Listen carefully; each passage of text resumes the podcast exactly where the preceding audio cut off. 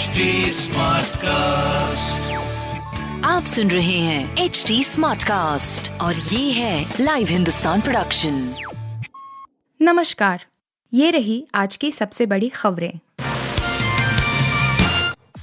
Zero Covid policy फिर भी corona से बेहाल अस्पतालों में नहीं बची जगह।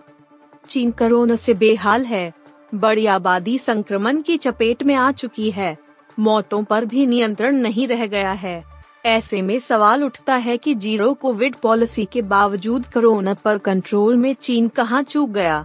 कहीं ऐसा तो नहीं कि ज़रूरत से ज़्यादा सख्ती ही चीन के लिए मुश्किलें खड़ी कर रही है? गौरतलब है कि सोमवार को चीन के स्वास्थ्य अधिकारियों ने दो मौतों के बारे में जानकारी दी है। हालाँकि अंदर खाने से दावा किया जा रहा है कि चीन कोरोना से होने वाली मौतों के आंकड़ों को छुपा रहा है। चीन में वैक्सीन की तीन दशमलव पाँच बिलियन डोज लगाई गई है। हालाँकि 80 पार वालों के लिए यह आंकड़ा बेहद कम है। सबसे बड़ी चिंता की बात यह रही है कि दो कोरोना वैक्सीन, सिनोवाक और सिनोफार्म, पूरी तरह से कारगर साबित नहीं हुई। क्या राजनीतिक दबाव से श्रद्धा मामले में नहीं हुआ एक्शन? सिट करेगी जाँच। महाराष्ट्र के उप मुख्यमंत्री देवेंद्र फडणवीस ने मंगलवार को घोषणा की कि वरिष्ठ पुलिस अधिकारियों की एक विशेष जाँच टीम एसआईटी श्रद्धा वॉकर हत्याकांड की जाँच करेगी। एसआईटी मामला दर्ज करने में कथित देरी की भी जाँच करेगी। एसआईटी यह भी देखेगी कि श्रद्धा वॉकर की ओर से दाखिल आवेदन वापस लेने के पीछे और मामले में कार्रवाई किए जाने के पीछे कोई राजनीतिक दबाव तो नहीं था।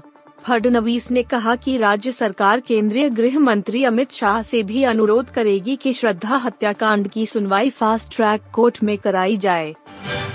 बिहार में लगे राष्ट्रपति शासन, शराब पर संसद में बवाल, एनएचआरसी करेगी दौरा। बिहार के छपरा ज़िले में जहरीली शराब पीने से 70 से ज़्यादा लोगों की मौत का मामला मंगलवार को एक बार फिर से संसद में गूंजा। इस मामले की जाँच के लिए राष्ट्रीय मानवाधिकार आयोग की टीम छपरा का दौरा करने जा रही है, जिसे लेकर बवाल शुरू हो गया। राज्यसभा में कांग्रेस की लीडरशिप में विपक्षी दलों ने इस मुद्दे को उठाया और वॉकआउट कर गए। कांग्रेस के अलावा बिहार की सत्ताधारी पार्टियाँ आरजेडी, जेडीयू ने इस मुद्दे पर हंगामा किया। यही नहीं, तृणमूल कांग्रेस ने भी इस मुद्दे पर एकता दिखाई। इन सभी दलों ने भाजपा के नेतृत्व वाली केंद्र सरकार पर आरोप लगाया कि वह मानवाधिकार आयोग का बेजा इस्तेमाल कर रही है। वर्ल्ड कप ट्रॉफी हाथ में थामे अर्जेंटीना पहुँचे मैसी। हुआ दमदार स्वागत। वर्ल्ड कप के अब तक के सबसे रोमांचक फाइनल में से एक में जीत दर्ज करने के बाद खिताब के साथ वापस लौटी अर्जेंटीना की चैंपियन फुटबॉल टीम की एक झलक पाने के लिए हज़ारों लोग तड़के हवाई अड्डे पर जुट और टीम का जोरदार स्वागत किया। कप्तान लियोनल मेसी की अगुवाई में अर्जेंटीना की राजधानी के ठीक बाहर जेजा में तड़के तीन बजे फ़्लाइट के उतरने पर टीम का फैंस ने पलक बिछाकर स्वागत किया। इस दौरान टीम के लिए रेड कारपेट बिछाया गया था। 200 करोड़ रुपए की ठगी मामले में पटियाला कोर्ट पहुँची जैकलीन। सुकेश भी मौजूद। ठग सुकेश चंद्रशेखर से जुड़े 200 करोड़ के मनी लॉन्ड्रिंग मामले को लेकर बॉलीवुड अभिनेत्री जैकलीन फर्नांडिस का नाम काफ़ी चर्चा में बना हुआ है।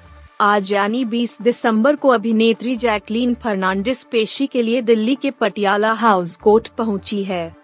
पटियाला हाउस कोर्ट में जैकलीन के साथ उनके वकील प्रशांत पाटिल और शक्ति पांडे भी मौजूद थे साथ ही सुकेश चंद्रशेखर भी कोर्ट में मौजूद हैं। कोर्ट में कार्रवाई जारी है और दोनों पक्षों की ओर से दलीलें दी जा रही है बता दें कि इससे पहले 12 दिसंबर को दिल्ली के पटियाला कोर्ट में जैकलीन पहुँची थीं। कोर्ट में स्पेशल जज शैलेंद्र मलिक ने सारी दलीलें सुनने के बाद सुनवाई को स्थगित कर दिया था इसके बाद उन्होंने इस केस की सुनवाई को 20 दिसंबर के लिए टाल दिया था। आप सुन रहे थे हिंदुस्तान का डेली न्यूज़ रैप, जो एच टी स्मार्ट कास्ट की एक बीटा संस्करण का हिस्सा है। आप हमें फेसबुक ट्विटर और इंस्टाग्राम पे एट एच टी या podcasts@hindustantimes.com पर ईमेल के द्वारा सुझाव दे सकते हैं।